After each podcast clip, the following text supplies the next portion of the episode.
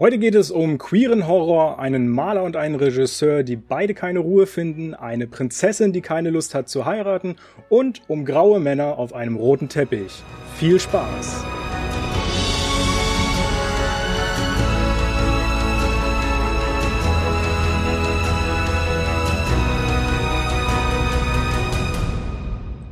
Moin ihr Lieben, willkommen bei einer neuen Folge von Cinescope von der Leinwand ins Ohr. Schön, dass ihr wieder eingeschalten habt.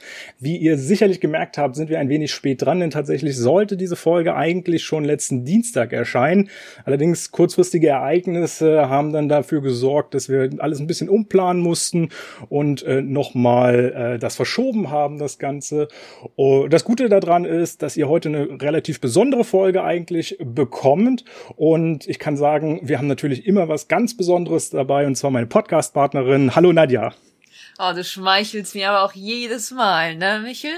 Ja, hier bin ich wieder und bin genauso äh, aufgeregt auf, auf, ja, so viele Themen, die wir in diesem Podcast haben und muss gestehen, es hat mich ein bisschen gefuchst, dass wir es nicht geschafft haben, letzte Woche schon zu veröffentlichen, aber ich glaube, umso mehr hat sich das Warten gelohnt, äh, wenn man sich die Folge heute anhört.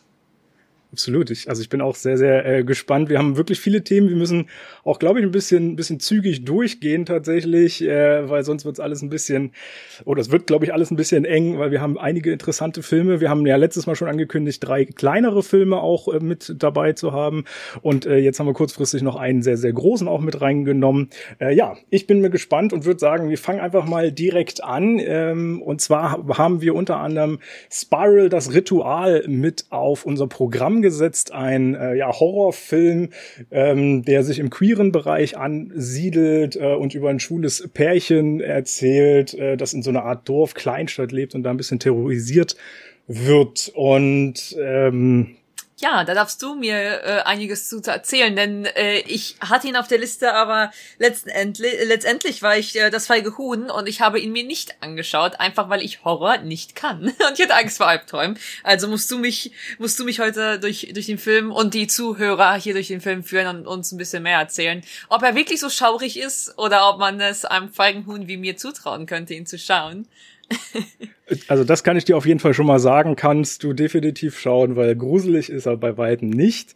Ähm, ich kann schon mal sagen, das war äh, eigentlich eine absolut, also absolute Katastrophe, was die sich da zusammen gebastelt haben.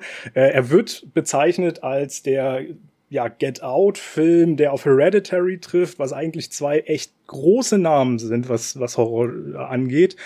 Und äh, da muss ich sagen, puh, da haben, hat der Verleih recht hoch gepokert mit diesem, ähm, mit den beiden Filmen, diese zu nennen. Denn tatsächlich ist der Film, der, der wiederholt sich die ganze Zeit. Es ist ein und dieselbe, der ein und derselbe Score, der über fast zwei Stunden, nee, nicht mal, 87 Minuten, ähm, immer wieder wiederholt wird. Nichts Interessantes da drin. Er fühlt sich an wie zweieinhalb Stunden in der, in der Laufzeit, äh, obwohl er eben nur so kurz ist. Ähm, er hat zwei oder drei Jumpscares, die sind, glaube ich, ganz nett, aber im Grunde alle vorhersehbar. Manches wird äh, einfach angeteased, ohne dass irgendwie was passiert, sprich, da wird, steigt dann die Musik an, wird lauter, wird äh, aggressiver und sowas und man denkt, oh, jetzt kommt irgendwas total Spannendes, richtig Geiles ja, nichts ist. Und das wiederholen die immer und immer wieder. Und das große Problem ist, es wird halt wirklich als Aushängeschild für queeren Horror hingestellt. Und das einzige, also natürlich, wir haben ein schwules Pärchen in der Hauptrolle, äh, aber das ist für mich noch kein queerer Horror oder kein queerer Film deswegen. Denn das Absurde ist, es gibt halt sogar eine Sexszene in diesem Film, und das ist aber kein äh, Sex zwischen einem Homo-Pärchen, sondern zwischen einem Hetero-Pärchen. Und das ist sowas von absurd und albern ähm, und hat überhaupt nichts in diesem Film zu suchen und benötigt es auch gar nicht, dieser Film. Ich muss sagen, ich habe mich eigentlich die ganze Zeit über dieses ganze Ding nur aufgeregt. Es gab irgendwelche langen Schwarzblenden, die total nutzlos waren äh, und, und überhaupt gar keinen künstlerischen Effekt hatten. Und im Prinzip, es gibt so viele Horrorfilme, die im, im diesem ähm, Black People of Color Segment angesiedelt sind. Und das ist im Prinzip das Gleiche, nur diesmal geht's halt nicht um Black People of Color, sondern um Heteros, äh, um, um homosexuelle Menschen.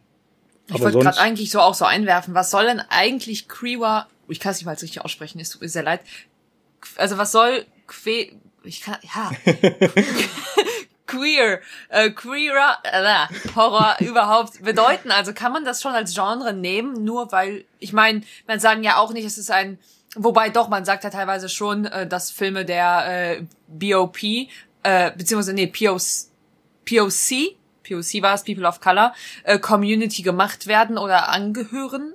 Aber ist die Frage, brauchen wir dieses Genre? Oder müssen wir es als Aushängeschild nochmal betiteln? Ist meine Frage. Finde ich tatsächlich eine interessante Frage, weil ich bin sowieso immer so ein bisschen skeptisch, ob man jetzt immer alles in diesen queeren Bereich oder äh, sonst wo noch mit reinziehen muss. Ähm, grundsätzlich würde ich sagen, es finde ich es ein bisschen albern, das alles abzugrenzen. Ich meine, es soll Filme geben, die über queere Personen handeln, es soll äh, Filme geben über äh, die ganzen verschiedenen Sexualitäten und was nicht alles. Das ist mir alles vollkommen wurscht und ist ja auch schön, dass es eine Vielfalt gibt und sowas. Aber ich finde auch nicht, dass das extra nochmal als Genre oder sowas eingeführt werden müsste oder ähnliches.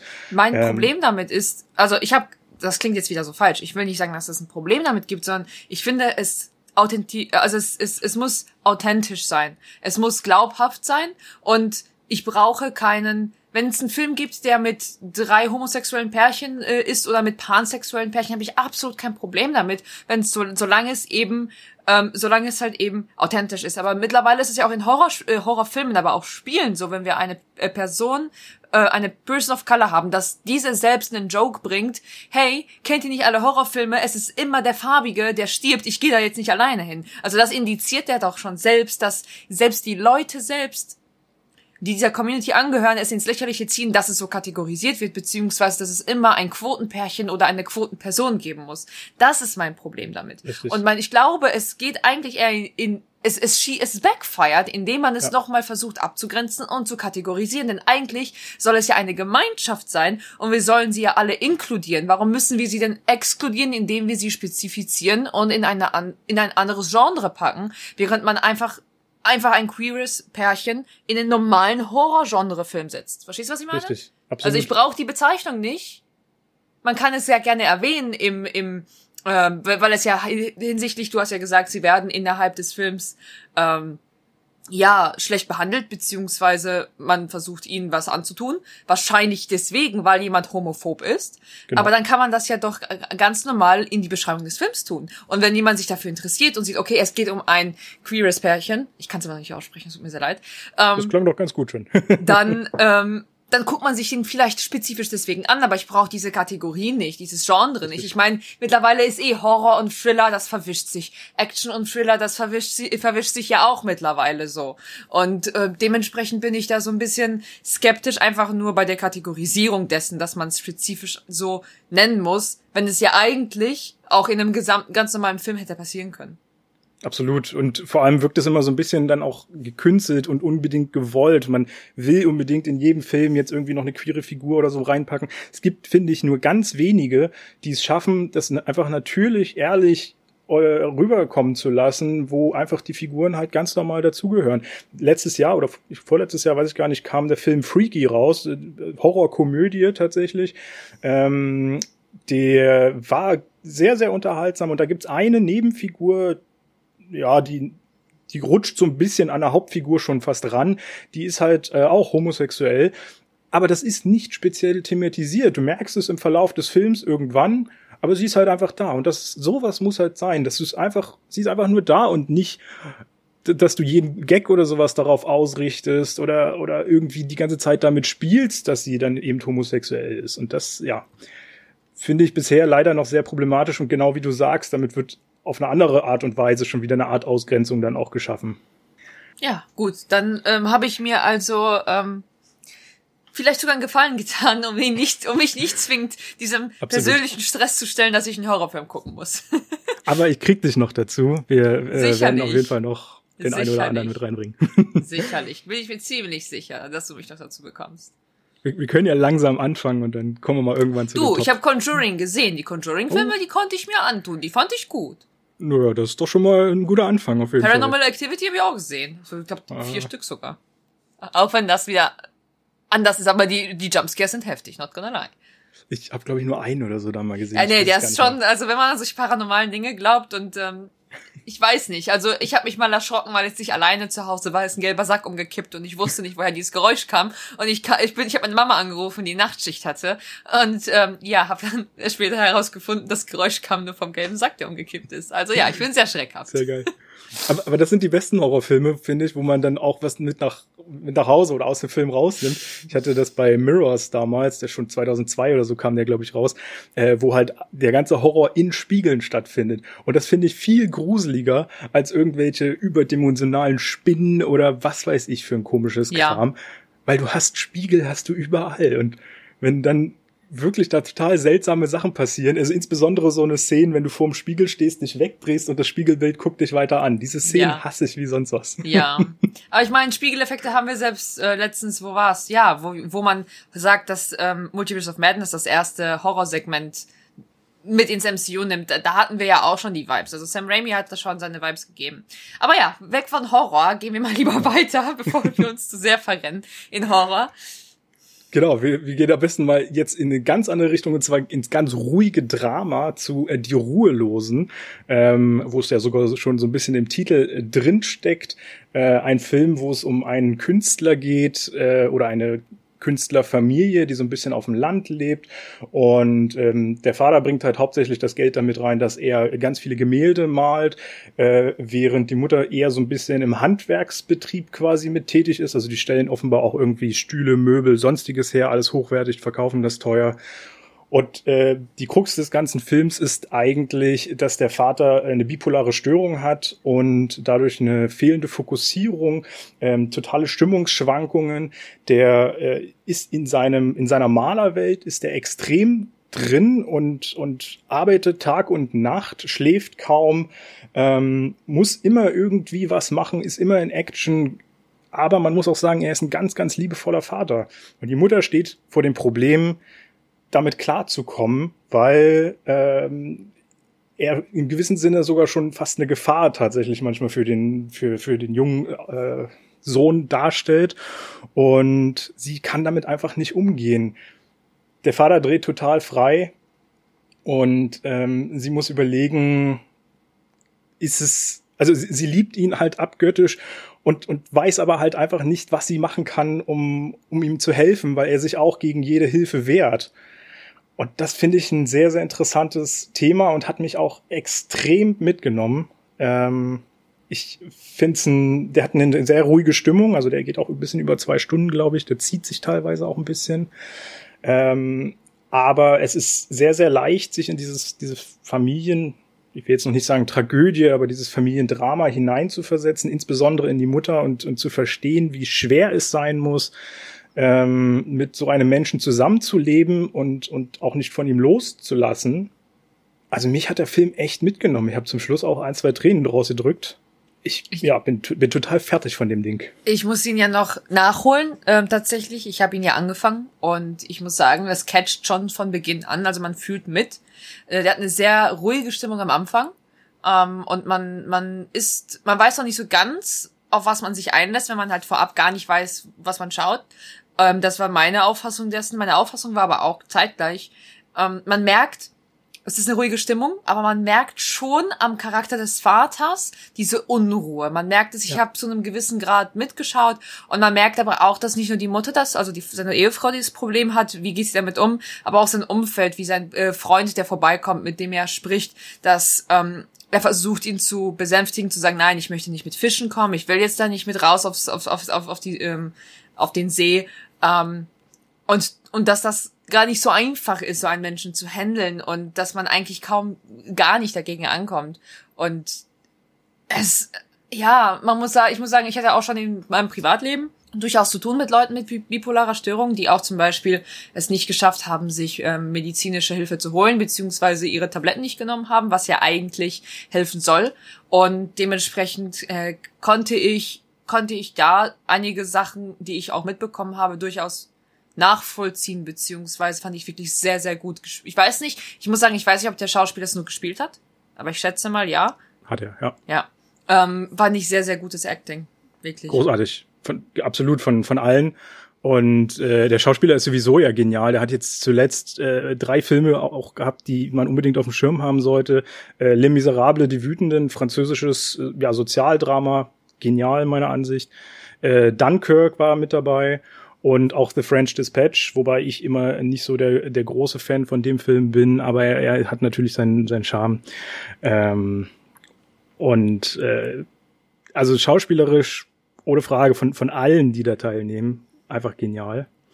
Und ich fand auch diese Anfangsszene einfach schon total genial, wo man so reingeworfen wird. Es ist alles spielt auf dem Meer. Der, der Vater fährt mit dem Sohn raus ähm, und lässt auf einmal den, den Sohn das Boot steuern und springt einfach ins Wasser und verschwindet.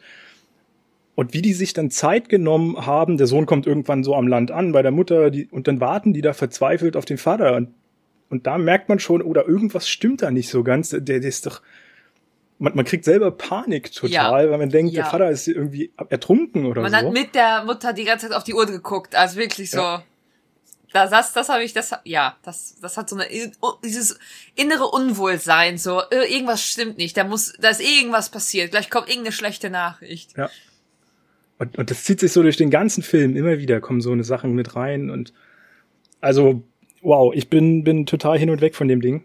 Ähm, ich glaube, das ist ein Film, den man nicht unbedingt auf dem Schirm hat, aber den man, glaube ich, gesehen haben sollte schon mal mit. Ja, glaube ich auch. Also von dem, was ich gesehen habe, war ich auf jeden Fall war ich angetan und da muss ich definitiv noch weiter gucken. Ich habe noch nicht die Zeit gefunden, den nachzuholen. Aber zu meiner Verteidigung, ich fahre auch sehr oft nach Berlin letzter Zeit hin und her. Und leider sind es nicht viereinhalb Stunden, wie es der ICE von der Deutschen Bahn sagt, sondern bei mir dauert es meistens dann acht, weil wir Verspätungen haben. Und im Zug ist nicht die Verbindung so gut, um den Film zu gucken. Das stimmt, das stimmt. Das ist immer ein bisschen problematisch. Ähm, den nächsten Film, den hast du definitiv auch noch nicht gesehen, weil der Nee, der kam auch schon. Der kommt jetzt gerade schon im Kino tatsächlich. Äh, aber ähm, der ist nur ganz, ganz klein gestartet. Ich glaube, äh, es gibt nur pff, 20, 30 Kinos in Deutschland oder so, die den, glaube ich, zeigen bisher. Ich hoffe, es werden noch mehr. Äh, es ist nämlich eine Dokumentation, äh, die heißt Wer wir gewesen sein werden. Und äh, den habe ich jetzt relativ kurzfristig mal noch schnell mit reingenommen hier, weil äh, ich finde es wichtig, darauf aufmerksam zu machen. Es ist eine Dokumentation vom Regisseur, äh, jetzt muss ich kurz gucken, Erik Bremer nennt er sich. Äh, also was heißt nennt er sich? So heißt er.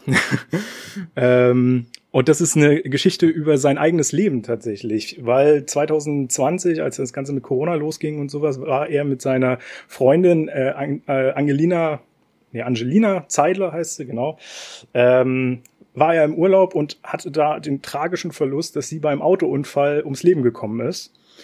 Und er ist halt schon vorher Regisseur gewesen und hat immer so das ganze Leben von ihr, von, von ihm so mitgefilmt natürlich, einfach weil es so sein Hobby, seine Leidenschaft war. Und jetzt innerhalb dieser Corona-Zeit hat er dann das Ganze, musste er das Ganze natürlich irgendwie verarbeiten, diesen Unfall, der halt wirklich wirklich passiert ist und äh, hat das Ganze verarbeitet, indem er diesen Film dann daraus gemacht hat. Aus allem, was er an Material hatte, ähm, aus allem, was er dann zusätzlich noch als Material ergänzt hat und aufgenommen hat im Nachhinein. Und es ist ein sehr, sehr, sehr schweres, sehr schwere Dokumentation, ähm, weil sie natürlich die ganze Zeit immer auf Tod sich fokussiert und sowas aber meiner Meinung auch sehr, sehr gut, weil der Film ist nicht nur eine persönliche Erzählung, so wie es, glaube ich, ursprünglich angelegt war. Er hat dann irgendwie immer Kontakt mit verschiedenen Regisseuren und so dann auch mal gehabt, äh, die ihm dann geraten haben, das ein bisschen zu verallgemeinern auch. Mhm. Und rausgekommen ist meiner Ansicht ein Ratgeber für Leute, die irgendeine Art großen persönlichen Verlust im Leben äh, erlitten haben. Okay. Wo man dann so ein bisschen an die Hand genommen wird und, und verschiedene Sachen gezeigt werden. Allein schon zum Beispiel diese Frage, äh, die, glaube ich, sich viele stellen, die die geliebten Menschen verloren haben. Ab wann darf ich vielleicht jemand Neues lieben oder sowas? Ist es schändlich, wenn ich nach einem Monat jemanden treffe, der mich total begeistert und mit, mit dem ich vielleicht auch zusammen sein würde? aber gerade halt, wie gesagt, einen Monat vorher meine Frau gestorben ist oder und, und muss ich vielleicht ein Jahr, zwei Jahre, drei Jahre warten? Ab wann darf man sowas? so eine Fragen versucht er so ein mhm. bisschen mit einzubinden. Und fand den Film, wie gesagt, an sich schon sehr rührend und gut gemacht und, und auch tolle Bilder, muss man einfach sagen.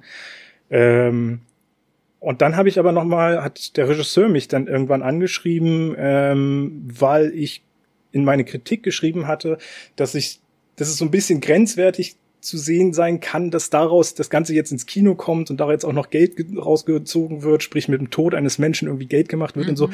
habe ich ein bisschen kritisch erstmal zumindest anklingen lassen. Und er hat mir darauf geschrieben und das finde ich sehr, sehr lobenswert und deswegen möchte ich diesen Film auch äh, mit, mit äh, kurz erwähnen, dass alle Einnahmen, die damit generiert werden, beziehungsweise alle Gewinne, äh, werden gespendet an Trauerzentren.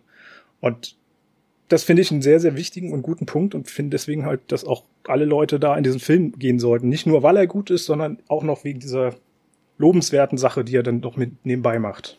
Jetzt mal natürlich meine Frage an dich, wie sehr, ich meine, ich glaube, jeder von uns, ne, nicht jeder, aber ich denke eine Großheit an Menschen, die ähm, leben noch heutzutage, haben schon in irgendeiner Form einen Verlust erlitten, sei es ein Menschen, sei es ein Haustier. Und das will ich jetzt nicht untermauern, weil das kann emotional wirklich mitfühlend sein, wenn man ein Tier 15 Jahre bei sich hat als Begleiter und wenn man dieses dann verabschieden muss. Das ist auch etwas, was große Trauer verursachen kann. Sei es ein Menschen äh, von der Familie oder Freunde oder den Partner. Es ist natürlich jetzt nur die Frage, inwieweit ähm, ah, ich, ich, ich kann die Frage nicht richtig stellen, weil ich weiß, dass ich nicht zwingend immer der größte Empath bin, aber ich weiß mhm. auch, dass mich sowas sehr schnell mitnehmen kann. Inwieweit mich das nicht bricht. Oh, das, das kann, glaube ich, schon ziemlich brechend sein. Äh, wobei er tatsächlich mehr positive Vibes sogar ausstrahlt, weil der Film konzentriert sich zu, zu, zu den größten Teilen eigentlich auf die Vorgeschichte der beiden, wo die eben zusammen waren, was sie erlebt haben, Urlaube und sowas wird gezeigt. Es werden halt wirklich diese ganzen Aufnahmen rausgeholt, die er im, im Laufe der Zeit, mit der er zusammen, mit, mit ihr zusammen war, gemacht hat, ähm, werden halt gezeigt und dadurch kommt natürlich eine extrem tolle Persönlichkeit auch rüber und das wir lernen diese äh, Angelina Zeidler so gut auch noch kennen tatsächlich, als ob sie da immer noch äh, auch leben würde. Ähm, und man verbringt eigentlich sehr, sehr viele schöne Momente mit dem Ganzen. Deswegen ist es eigentlich fast schon tragisch, dass dann so ab der Hälfte natürlich so ein bisschen dieser Knick kommt und man dann darauf hinleitet, dass eben dieser Unfall passiert ist und der es dann halt umschwingt, wie er dann damit umgeht. Wie gesagt, das ist gar keine Frage. Er ist auf jeden Fall äh, sehr, sehr traurig auch gestaltet und, und wird äh, emotional die Leute auch, auch krass mitnehmen. Aber ich finde, gerade wie gesagt, weil ich, weil ich weil ich das sehe als Ratgeber, der ist so feinfühlig eigentlich äh, äh, umgesetzt und erzählt, dass er, glaube ich, sehr, sehr gut auch mit möglichen Verlusten vom Zuschauer oder Zuschauerinnen umgeht und ihn weniger ähm, an, an die krassen dramatischen Sachen äh, erinnert, die er, er oder sie erlebt hat sondern viel eher, wie, wie er eben damit weiter umgehen kann, wie es, wie es für ihn weitergehen kann, das, wie er vielleicht auch das Positive wieder erlebt. Das ist halt eben das, was wichtig jetzt auch für mich war, um dass wir das auch an die Zuhörer weitergeben, damit sie wissen, worauf sie sich einlassen. Nicht, dass jemand jetzt gerade vor zwei Wochen jemanden verloren hat und ja. dann direkt reingeht. Darum, dass jeder sich ja einmal drüber nachdenkt und jetzt einmal auf deinen Rat hin entscheidet, okay, bin ich bereit, mir sowas anzuschauen, weil es eben unter die Haut gehen kann. Es ist natürlich eine Empfehlung wert, das ist, das ist gut zu wissen. Nur ich weiß auch von mir selbst, dass mich manchmal das sowas in einer labilen Zeit schon durchaus halt treffen könnte. Also ich glaube, das ist auch schwer, da jetzt eine klare ja, Empfehlung zu klar. geben oder, oder nicht für so eine Situation. Tendenziell würde ich schon sagen, wenn, wenn das, weiß ich nicht, zwei Wochen her ist oder sowas, sollte man es vielleicht machen, weil man wirklich eine Idee kriegt, wie man, wie man damit umgehen kann. Eine gute, gute, gute Ansätze. Aber wie gesagt, das, wie du es meinst, es, es kann natürlich auch genau ins Gegenteil umschwenken und du kannst dich kannst total fertig sein durch diesen Film. Also, okay. Es ist wirklich schwierig, da so zu sagen, dann sollte man es machen und dann lohnt es sich. Und aber tendenziell, wer, wer so einen Verlust erlitten hat, sollte auf jeden Fall da mal reinschauen. Das ist, ein, ist eine gute Möglichkeit. Deswegen war es mir auch, auch absolut wichtig, diesen Film nochmal mit, mit hier einfließen zu lassen. Und dann haben wir einen Film, der so ganz wieder mal in eine andere Richtung schlägt. Und zwar äh, ein Disney-Film, wo ja. du gar nicht so wirklich glauben wolltest, dass es Disney ist, ne? Ich äh, hab, also, wir reden hier einmal, damit alle Bescheid wissen, über The Princess. Und der Film ist alles andere als das, was man glaubt äh, zu schauen, wenn man diesen Titel hört. Ähm, ich glaube, Michel hat ihn hat gesagt, la, The, The Princess könnte interessant sein. Und ich meinte, okay, dann lass uns mal wieder einen Disney-Film mit reinnehmen was mal nicht Marvel Studios ist oder von den großen Franchises, sondern ein Standalone-Film. Und dann kam da kam The Princess und ich muss sagen, ich glaube, ich habe fünfmal in den ersten fünf Minuten gefragt, ob das denn wirklich von Disney ist und ob der auf Disney ja. Plus laufen wird. Ich konnte nicht fassen, was ich da sehe.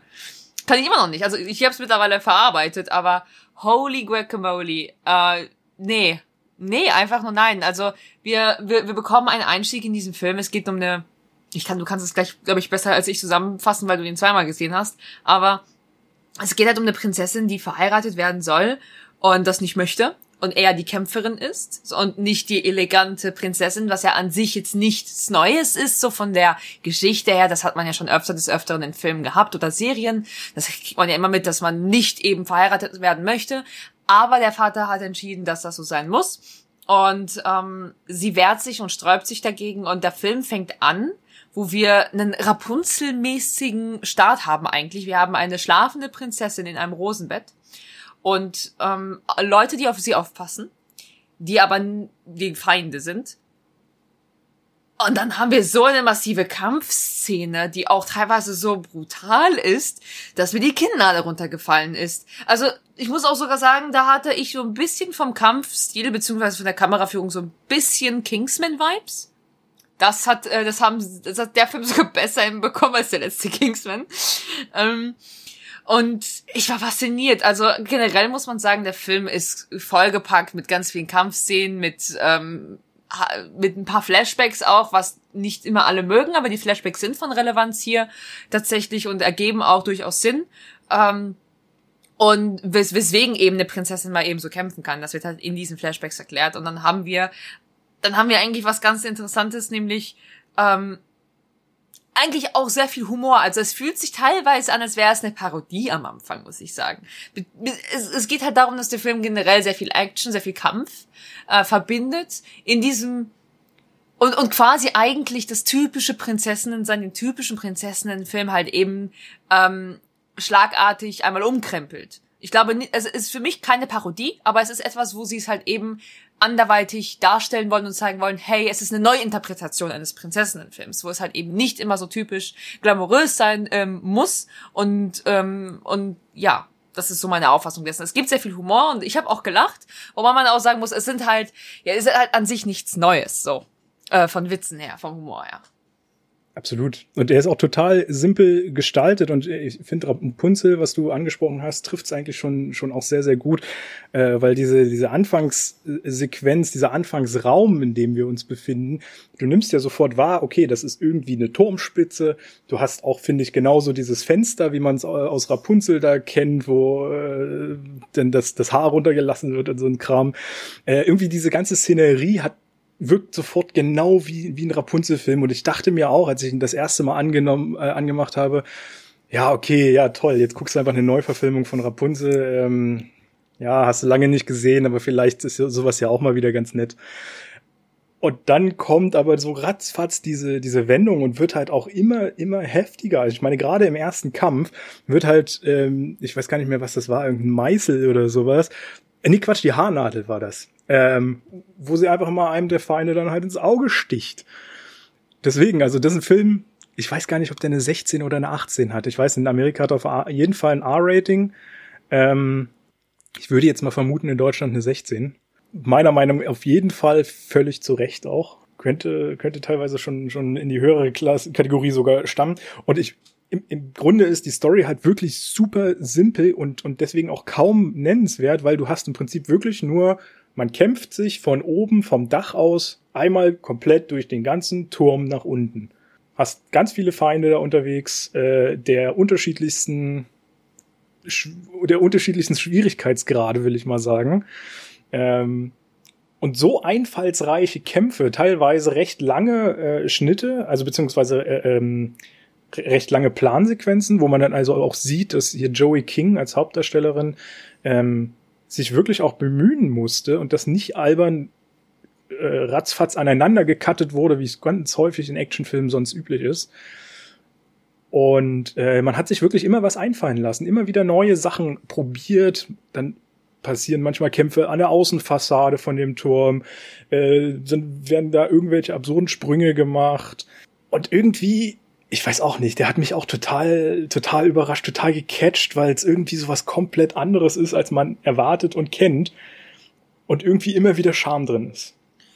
Ja, also es war, es ist auch tatsächlich nicht die, außer Joey King jetzt, äh, muss ich sagen, war ich bei der Besetzung ähm, ja eher ratlos, beziehungsweise den einzigen, den ich noch erkannt habe, war ja Dominic Cooper. So, ich habe mir die mhm. Castlist ja auch nicht so vor angeschaut, ähm, was das Ganze ja auch ein eher, nie, was heißt Nischenfilm, aber ein Film macht, den man sich halt eben auf der Couch anschaut. Der ist übrigens ab dem 22. Juli auf Disney Plus, also seit, ja, wir nehmen ja jetzt heute auf, also ab heute, also wenn ihr euch das jetzt anhört, seit letzter Woche auf Disney Plus zu hören, äh, zu sehen.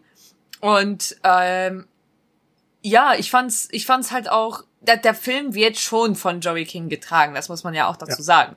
Also sie hat definitiv die größte Screentime und dann hat man halt eben dieses, ja, ich sag mal so, Dominic Cooper, wer jetzt gerade kein Gesicht vor Augen hat, er hat, ähm, er hat Harold ähm, Stark, äh, Howard Stark gespielt in, äh, im, im MCU, beziehungsweise bei Agent Carter und ähm, hat auch bei Mamma Mia mitgespielt, hat den Verlobten von der, von, von der Tochter von Meryl Streeps Tochter in diesem Film gespielt. Ich weiß die ganzen Charakternamen. Sophies Verlobten gespielt. So, äh, Mama Mia ist schon ein paar Jahre her, du. Ähm, genau, also das sind so die zwei größten Filme, die, ähm, oder Franchises, wo ich ihn jetzt gerade auf dem, auf dem Schirm hab. Und war jetzt an sich jetzt nicht sein bestes Acting, muss ich sagen. Für Dominic Cooper, der kann schon ein bisschen mehr als das. Ähm, ich, ich finde aber auch kein FSK gerade, muss ich sagen. Ich weiß auch nicht, wie viele Jahre der ist, aber mindestens ab 16 muss der sein. Also ja, äh, unter 16 Fall. ist er nicht geratet, auf gar keinen Fall. Ähm, da ist so viel Blut unterwegs. Ja. Und ähm, nee, es ist mal eine äh, entspannte Abwechslung. Das ist wirklich ein Film, den kann man sich wirklich an dem Abend mal anschauen und ähm, sich einfach berieseln lassen, so ein kleines Popcorn. So ein typischer Couch-Popcorn-Film. Den kann man sich wirklich, wenn man mal was sucht, würde ich auf jeden Fall weiterempfehlen. Man wird nicht jedem gefallen, muss man ja auch dazu sagen. Ich habe auch andere Kritiken gelesen, aber so, wenn man einfach mal was Neues sehen will und ohne Erwartungen reingeht, definitiv etwas, was einen überraschen kann. Ja, und das, das Schöne ist halt, der wird halt an sich auch nicht wirklich langweilig. Er ist auch relativ kurz, äh, geht auch nur eine Stunde 34 Minuten, also äh, länger hätte er auch nicht sein dürfen. Ähm, man hat immer wieder, wie gesagt, was Neues und auch bis zum Schluss lassen sie sich immer was einfallen.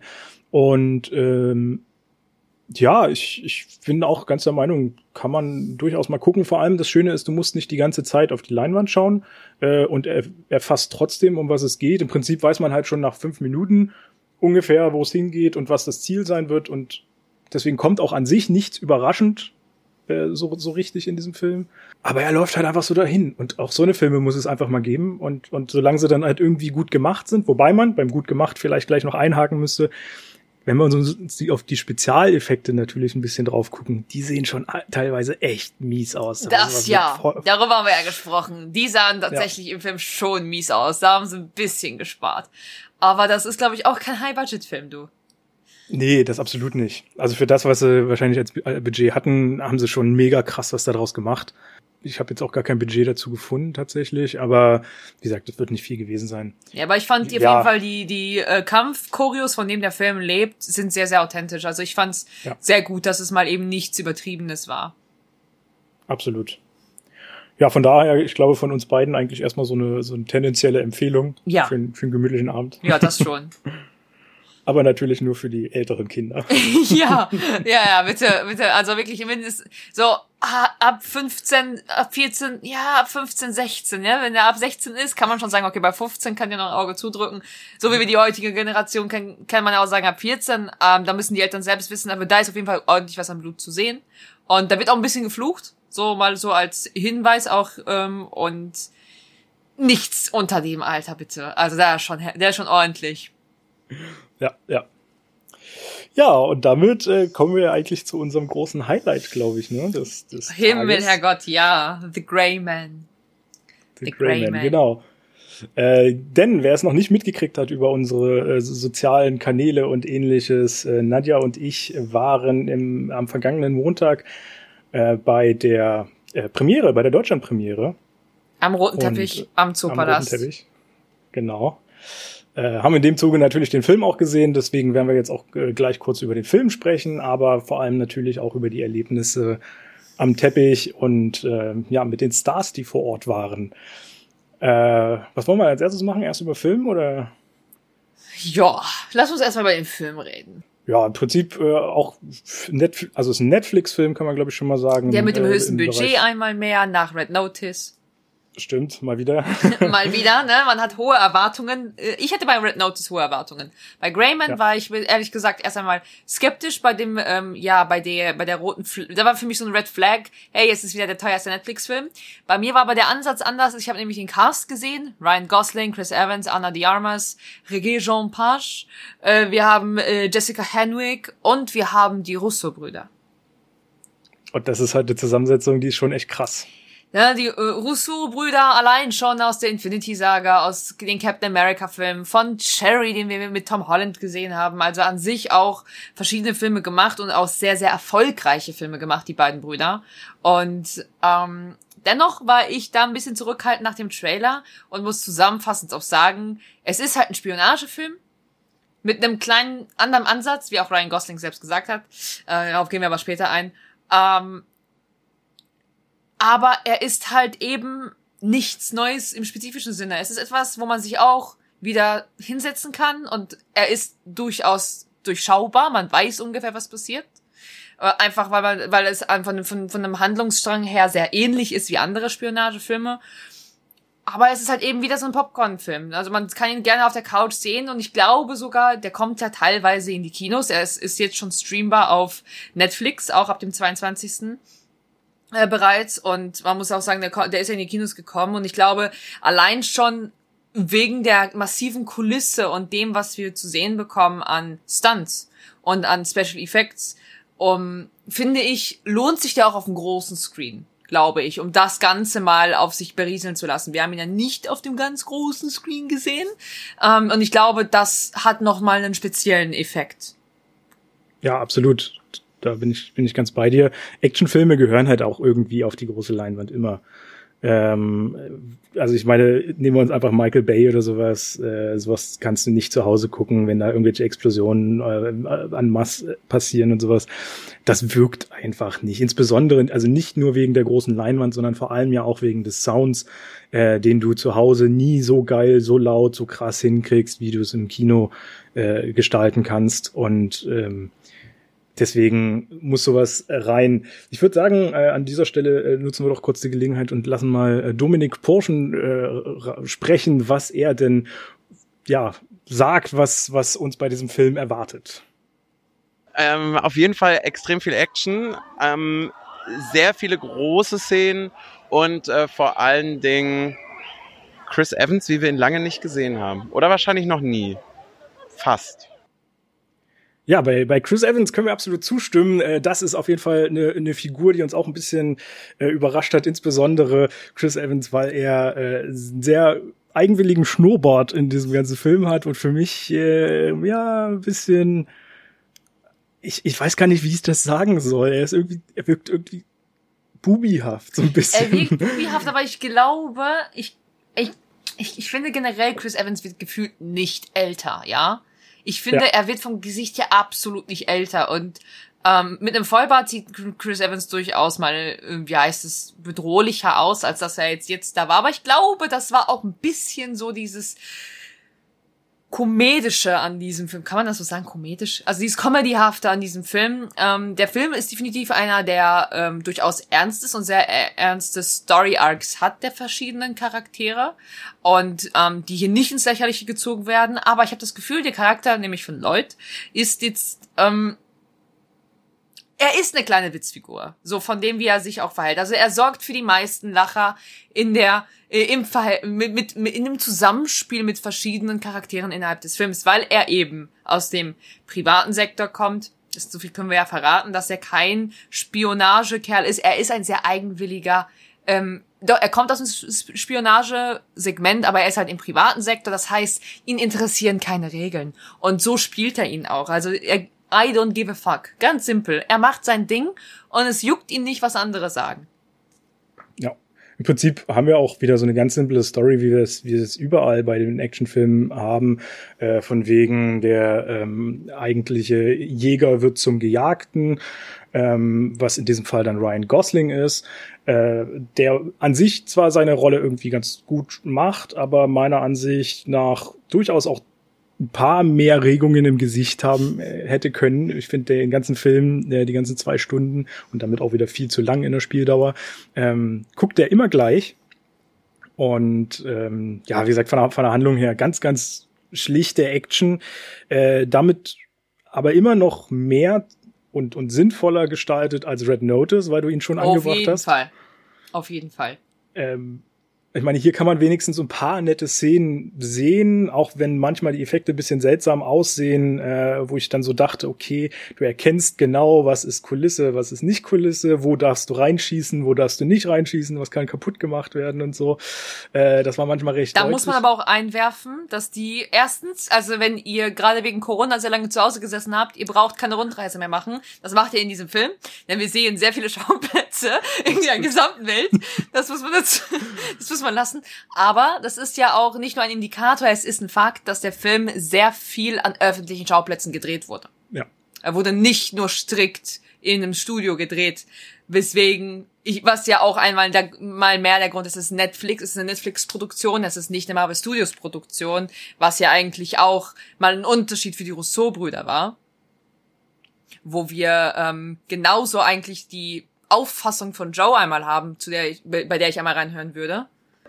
Uh, so, I mean, look, we, you know, Netflix does their numbers very differently than other studios do. They have something that's called a buyout on the back end, so the numbers are a little misleading. It's, it's, you know, the equivalent number would be lower at another studio. Um, but um, you know, we, um, uh, you know, they've been a great partner to us. We're very happy to have made the movie with them. I mean, we, we always had an incredible amount of freedom. Marvel was the greatest place in the world to work. They were super supportive of us. They um, uh, they they understood our vision from Captain America: Winter Soldier all the way through Endgame.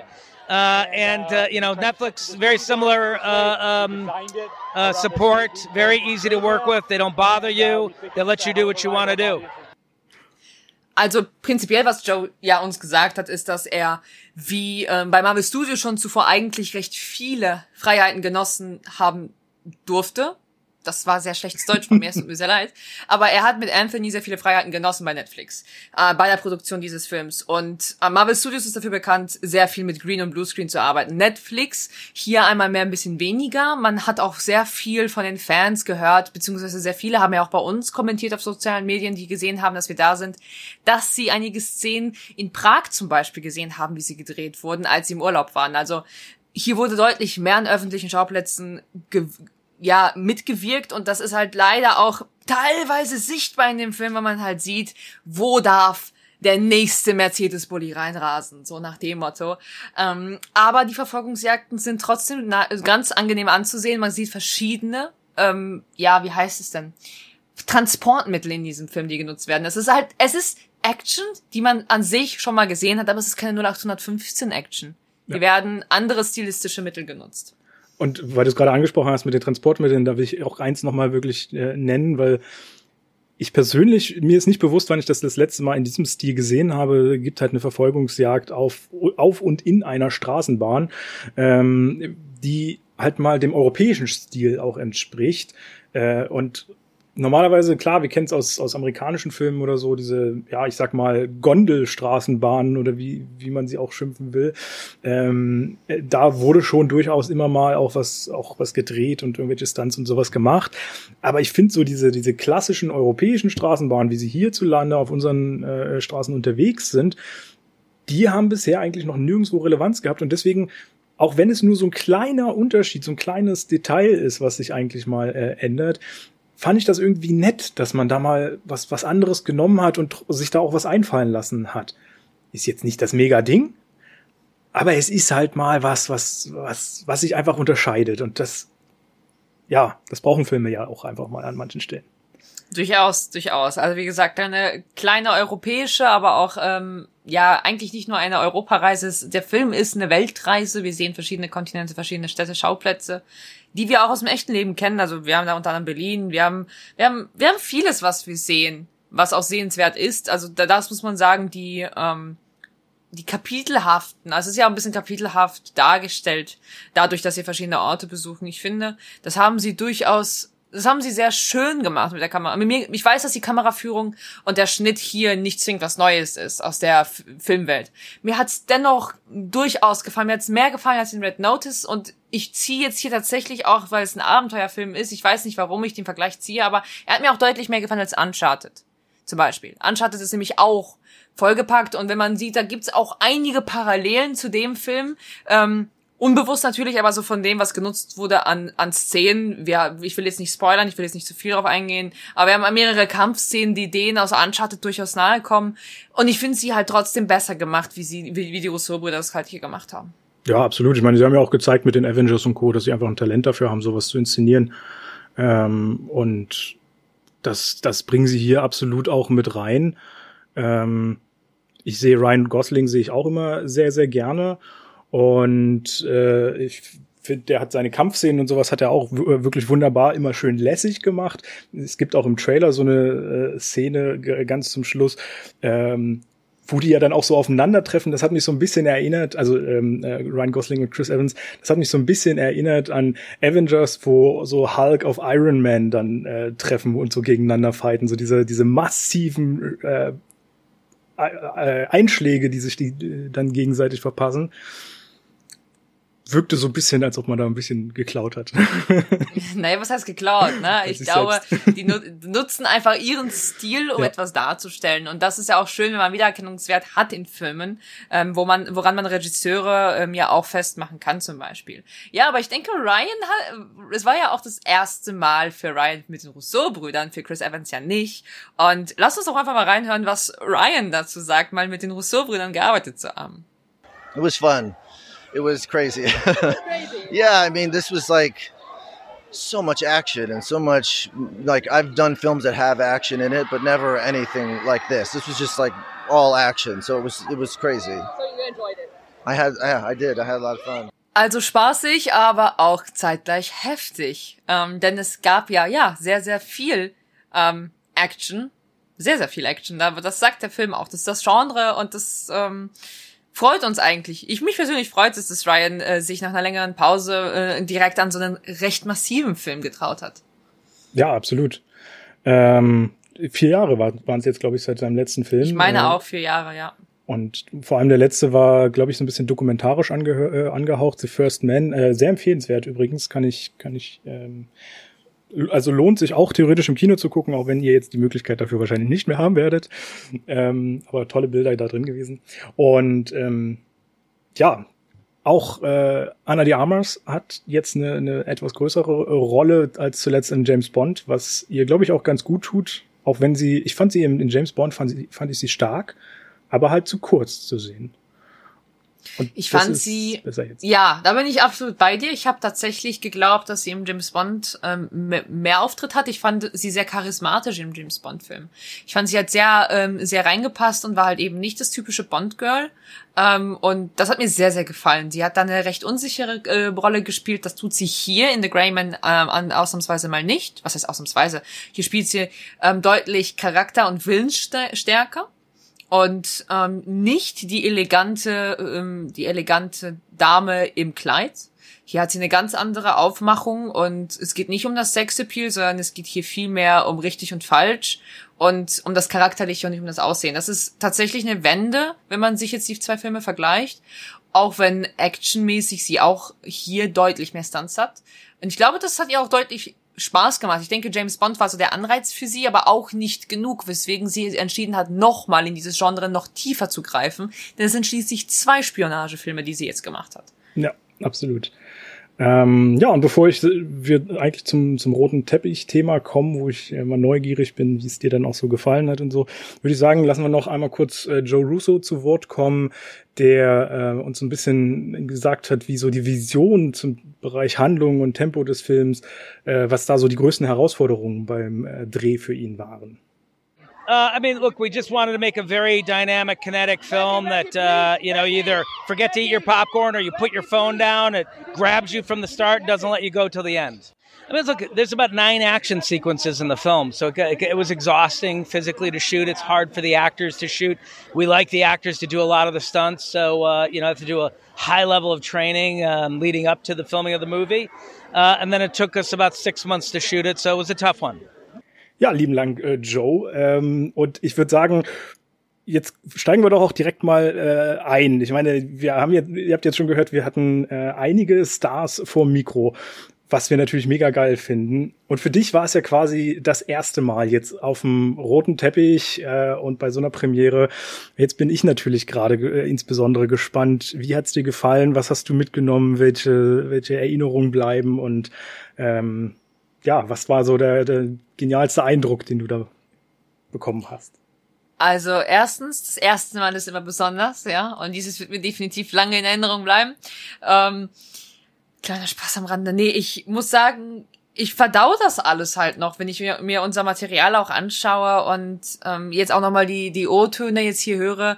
Das, ich meine, meine eigene Stimme zu hören ist immer so ein bisschen komisch, aber ähm, es war schon ein krasses Erlebnis. Ich meine, danke auch an dich, dass du mich mitgenommen hast, dass du das Vertrauen in mich gesteckt hast, dass ich da nicht ähm, schmelze äh, vor Aufregung vor den Leuten. Das waren ja schon große Persönlichkeiten, die wir gesprochen haben. Mal eben Ryan, äh, mit Ryan Gosling Augenkontakt zu halten und ihnen eine Frage zu stellen. Und auch ähm, noch eine, äh, eine Augenbraue nach oben gereckt zu bekommen. warum auch immer. Ich meine, ich habe mir, ich, ich habe extra darauf geachtet, dass ich keinen äh, Ausschnitt habe oder Bubi-Blitzer oder sonst was. ähm, Nee, ich, es war schon, ich meine, man sieht es ja immer in den Medien, man sieht es bei anderen Content Creators, man sieht es bei der anderen Presse, man sieht es bei anderen Leuten. Sei es auf TikTok, auf YouTube und Co. Und dementsprechend, ich muss sagen, es war entspannter, als ich mir das vorgestellt habe. Wir hatten ja auch teilweise Glück, aber ähm, es war trotzdem entspannter, als ich es mir vorgestellt habe. Und ähm, man muss aber auch hierbei sagen, dass Netflix das super organisiert hat, auch deren PR-Agentur. Man muss super sagen, es war super schön organisiert und als Presse, egal wie groß oder klein man in dem Sinne war, von der Reichweite her, auch wenn wir am Ende standen, wir hatten massives Glück, aber wir, wir wurden auch betreut und das finde ich finde ich super. Also einmal da Kudos raus an Netflix und und die Agentur, was sie gemacht haben. Das das möchte ich einmal so erwähnen, denn ich habe mich egal wie unbekannt unbekannt wie beide in dem Sinne waren für die. Ich meine, da stand RTL, da stand Pro7, da standen die ganz Großen. Wir wurden trotzdem, uns wurde trotzdem versucht zuzusichern, dass wir ein, zwei Fragen stellen können und das haben wir auch bekommen. Ich meine, wir haben mit Ryan Gosling gesprochen, wir haben mit den Rousseau-Brüdern, mit beiden gesprochen, die wurden uns nochmal zurückgeschickt und das war, ich meine, da, da hatte ich einen kleinen Fangirl-Moment tatsächlich, ich bin ja großer Marvel-Fan und ich finde, also nicht nur, was die an Marvel-Filmen gemacht haben, die haben ja so viel mehr gemacht, was ja auch sehr unbekannt ist. Ich meine, die machen ja, die haben ja nicht umsonst mal eben die Möglichkeit bekommen, Captain America damals zu machen. Äh, ich finde, ich finde Anthony und Joe waren sind so herzliche Menschen und wie bodenständig Leute sein können. Auch ich fand Ryan Gosling war ein super chilliger Typ. Ähm, natürlich ist das jetzt auch wieder, er weiß, er redet mit Presse. Das ist natürlich mir auch bewusst, dass ähm, der wahrscheinlich in einem Umgang irgendwo in einem Club oder da drin ganz anders umgegangen wäre mit mir als jetzt da vor der Presse. Aber dass sie es ist, ich habe mich zu keinem Zeitpunkt gefühlt wie der lästige Reporter, sondern hey, ich weiß, es ist mein Job, aber ich beantworte die Frage trotzdem sehr gerne und ich lasse mich auch darauf ein und ähm, dass man nicht als nervig betrachtet wird. Das ist so, wo ich die Sorge vor hatte. Du hast, also so zu meinem Eindruck auch, ich hatte am Anfang mega Angst, vor allem bei den deutschen Schauspielern, die noch auf dem roten Teppich waren oder Creatoren, wo ich Angst hatte, überhaupt einen Mund aufzumachen. Da war ich ja super nervös. Aber dann ähm, ich glaube, mit Ryan Gosling war dann alles vorbei. So bei Ryan war ich auch gar nicht so aufgeregt. Ich weiß auch nicht mal warum, aber ich glaube, bei mir liegt's auch an der Sprache, dass ich im Englischen mich sicherer fühle als im Deutschen, was ja auch komplett banal ist, weil Englisch meine dritte Sprache ist. Aber das ist auch, glaube ich, so das, das klassische äh, ja, Lampenfieber so ein bisschen, dass man einfach genau in dem Moment, wo es sowieso dann ernst wird, äh, wo es interessant wird, wo die Leute vor einem stehen, wo man einfach auch ein bisschen liefern muss oder sowas. Wobei man ja auch sagen muss, so viel muss man ja eigentlich gar nicht so am roten Teppich liefern. Das meiste kommt ja eh von der anderen Seite. Wir wollen ja die, nur, nur die Antworten haben von denen. Ähm, in dem Moment verfliegt dann, glaube ich, auch einfach alles. Und das Schwierigste bei so, einer, äh, bei so einem roten Teppich ist ja gerade am Anfang, dass man äh, dieses ganze organisatorische erstmal alles nicht kennt äh, und und gucken muss, wie läuft das ab, wie funktioniert das, ähm, wie kriege ich meine Stimmen, wie kann ich mich aufbauen und sowas. Ähm, deswegen finde ich es auch sehr, sehr angenehm, dass wir da eine knappe Stunde dann auch Zeit hatten, uns, uns zu organisieren, so ein bisschen mehr. Die Stars kamen ja dann alle Ne, wobei, die kamen eigentlich re relativ pünktlich dann sogar. Nee, die kamen, die kamen um 19.10 Uhr circa. Also wir hatten zwei Stunden. Zwei Stunden? Ja, ja, stimmt, genau. Ja. Knappe zwei Kommt Stunden, bis wir so wirklich in den Stress kamen. Mhm. Aber äh, genau, das ist immer ganz angenehm, wenn du dann so ein bisschen Zeit hast. Es gibt halt auch Teppiche, wo das dann alles schnell, schnell geht und ja, das ist dann nicht so cool. Ähm, von daher muss ich auch sagen, also gut organisiert, hat mir, hat mir sehr gut gefallen. Ich fand auch die Kulisse mega, die sie da hingestellt haben. Ähm, das habe ich selbst in der Größe, glaube ich, noch nie gesehen. Meine, meine letzte fette Premiere war Ambulance. Ähm, da hatten sie halt auch einen großen Aufsteller hingestellt vors Kino, war, war es aber auch der gleiche, das gleiche Kino. Ähm, aber mehr auch nicht. Und, und trotzdem war das halt schon ein Riesending. Und jetzt haben sie aber sich, haben sie noch den Eingang verkleidet gehabt und sowas. Also, äh, das, das sah schon echt super aus, auch alles. Und äh, die haben einfach eine gute Atmosphäre dafür auch geschaffen. Ähm, also ich war, war, war hin und weg, wie, wie das gestaltet war. Ich hätte auch ehrlich gesagt nicht erwartet, dass wir so viele Leute vors Mikrofon bekommen. Und ähm, man muss aber auch sagen, wir hatten, also trotz, dass wir eigentlich, wie du es gerade gesagt hast, ganz hinten standen, hatten wir einen guten Platz, weil wir hatten das Glück, dass äh, neben uns dann noch das Radio aufgereiht war, äh, war und sozusagen dadurch wir mehr in der Mitte sozusagen dann äh, angelangt sind. Das stimmt, das stimmt. Aber man muss auch sagen, es wurde sich auch gut um Presse, aber auch um die Fans gekümmert, die Ja. da stundenlang standen. Es gab regelmäßig hat Security äh, Boxen an Eis rausgegeben und hat auch äh, Wasserflaschen rausgegeben, die halt wirklich explizit für die Fans gedacht waren, die stundenlang dort standen. Weil wir hatten Glück am Montag, dass es noch nicht die höchste We Hitzewelle war. Am Dienstag hatten die Leute bei Bullet Train bei der Premiere, glaube ich, so den, die größere, die größere Hitzekarte gezogen, wo wir ja leider nicht dabei waren. Aber da, ich, ich kann mich einfach nicht, ich, das klingt jetzt so komisch, aber ich will mich einfach bedanken, beziehungsweise ich will das einmal mal wirklich explizit sagen. Es wurde sich darum gekümmert, dass wirklich keiner umkippt und dass ähm, selbst die Fans halt Eis und Wasser bekommen haben und ähm, natürlich die, die in der vordersten Reihe standen. Es reichte natürlich nicht für die gesamte Menge, aber es wurde sich darum gekümmert. Ja, absolut. Und, und das ist immer eine, eine schöne Sache. Hätte ich auch nicht mit gerechnet, äh, dass, dass sie da anfangen, Eis zu verteilen. Das kam, glaube ich, dann auch ein bisschen vom Kino noch ein bisschen gesponsert was.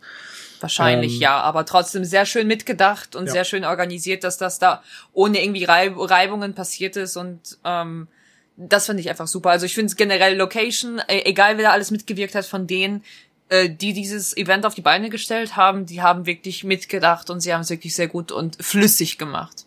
Absolut. Deswegen, ich äh, freue mich auch schon drauf, wenn wir dann irgendwie die nächste Premiere irgendwann äh, angehen. Mal gucken, was so, was uns so erwartet, was dann überhaupt in, nach Deutschland demnächst wieder kommt. Ähm, ist ja immer die Frage, ob dann überhaupt auch äh, deutsche Premieren abgehalten werden oder ob das alles nur im, im Ausland stattfindet. Ähm, aber ja, ich bin, bin sehr gespannt und äh, hättest du so einen Wunschfilm, wo du Premiere demnächst gerne mitmachen würdest? Wunschfilm, ich glaube nächstes Jahr erst, der kommt ja recht spät nächstes Jahr, Oppenheimer wäre ein Oh, Film. Oh, Oppenheimer wäre tatsächlich ein Film, auf den ich richtig Bock hätte. Dungeons and Dragons, wo der Trailer jetzt auf der äh, San Diego Comic Con vorgestellt wurde. Da bin ich, da bin ich der Geek wieder, ne? Da, da, da hätte ich richtig Lust drauf. Aber tatsächlich, ähm, Oppenheimer wäre natürlich auch auf einer Größe her nochmal ein Level mehr und das ist schon krass, denke ich. Ähm, ich muss so überlegen, was haben wir denn noch so an ähm, über, aber wenn es jetzt Netflix ist, gerne Henry Sugar, was nächstes Jahr, glaube ich, rauskommt. Oder Anfang haben wir ja kurz darüber gesprochen. Du kennst mich, Benedict Cumberbatch, so Wes Anderson, Benedict Cumberbatch, ja, Ja. Dev Patel. Also das sind so Filme, auf die, auf die ich mich auch freue. Ähm, und ich glaube, wenn es ein Netflix äh, rote Tepp roter Teppich ist, äh, dann würde ich mir wünschen, dass wir es auch nochmal ran schaffen. Wenn es einen, einen roten Teppich in Berlin geben sollte oder in Deutschland. Ähm, also bin ich auch wäre ich sehr absolut offen für. Also da bin ich auch sehr gespannt, weil, weil Netflix ist ja normalerweise nicht bekannt dafür, Filme ins Kino zu bringen, beziehungsweise teilweise nur äh, kurzzeitig, also ganz häufig ja nur so zwei Wochen oder sowas und dann äh, direkt auf den Streaming-Anbieter, wie es ja jetzt mit Greyman quasi auch passiert. Ähm, äh, da bin ich auch sehr, sehr gespannt, wie sich das weiterentwickelt, ob die auch, künftig irgendwie versuchen, so eine Premieren ja, mit, mit, mit einzubinden oder sich doch wieder nur auf ihren Netflix-Bereich konzentrieren. Ähm, mal gucken. Es war, war schon ungewöhnlich, überhaupt jetzt mal bei einer Netflix-Premiere zu sein. Mu- Muss ich ja auch sagen, für mich war es auch das erste Mal beim, beim Netflix-Event mit so dabei. Ähm, wir haben eine schöne Auf Erinnerung was würdest dabei. du dich denn freuen? Weil du fragst mal mich, aber ich mich würde auch interessieren, was, was du gerne sehen würdest. Das große Problem ist, ich gucke immer so selten in die Zukunft. ich weiß äh, meistens gar nicht so richtig, was äh, kommt. Ich kann sagen, dass äh, demnächst Nope startet. Äh, da weiß ich auch, dass definitiv eine Berlin-Premiere kommt. Ich weiß noch nicht, ob wir da hin können. Ähm, da bin ich aber sehr, sehr gespannt, weil das könnte ein Film werden, der so das Highlight des Jahres wird. Die ersten Reviews sind auch sehr, sehr positiv getrimmt, wenn ich das so sagen darf. Oh, da, äh, ich glaube, ich kann den nächsten Montag sehen. Ich bin sehr gespannt. ähm, und ansonsten, ja, ich weiß nicht, glaube ich so, äh, also ich habe wie gesagt nicht so so vor Augen, was alles kommt. Ich meine, Avatar ist immer interessant. Äh, Amsterdam. Amsterdam wird auch sehr stark. Mit Robert De Niro, Margot Robbie. Oh, da habe ich noch gar nichts von gehört tatsächlich. Klingt Nee, interessant. ich glaube, der soll sogar noch dieses Jahr kommen. Okay. Ja, im- immer, immer gern, immer her damit. ich nehme alles, was kommt. Ähm, ich glaube, es sind dieses Jahr noch einige starke Filme im, im Programm. Ähm, Black Panther kommt auch noch, wobei ich da sehr skeptisch bin. Ich bin da leider auch sehr, sehr skeptisch. Black Adam, mal um das DC-Franchise mal anzureißen, da ist sogar meine Lieblingsschauspielerin mit bei. Ach, das, das Schlimme ist, weil du gerade Black Adam sagst, ich habe jetzt gerade einen Film geguckt, äh, DC Super League Pets, keine Ahnung, wie das Ding heißt. Ja. Und das schneidet das so ein bisschen an, aber ich darf noch nicht drüber sprechen. Ich würde jetzt aber gerade in diesem Moment so gerne. das, das ist ärgerlich. Ähm, ja, aber genau, Black Adam, ja, mal gucken. Wäre wär auch bestimmt mal interessant. Äh, also ich bin offen für alles, sagen wir es so, was Premieren angeht. An dem Punkt können wir ja auch mal unsere Zuhörer fragen, worauf freut ihr euch? Oder wenn ihr die Möglichkeit hättet, auf einen roten Teppich zu gehen, spezifisch, auf welchen würdet ihr gehen wollen? Welcher Film interessiert euch bis zum Ende des Jahres eigentlich so am meisten? Oder sei es jetzt eine Premiere, die sehr bald stattfindet, sei es eine Premiere, die erst Ende des Jahres ist? Was ist so der Film, auf den ihr euch noch am meisten freut, der in der Zukunft liegt? Lasst es uns wissen auf Twitter, auf TikTok oder auf Instagram. Vielleicht können wir die ja auch mal mit auffassen. Und wenn ihr wollt, sogar ähm, ja auf eure Kommentare eingehen oder auch eure Wünsche äußern, könnt ihr ebenso. Was, auf was sollen wir eingehen? Sollen wir auf spezifische Regisseure eingehen? Sollen wir auf bestimmte Schauspieler eingehen?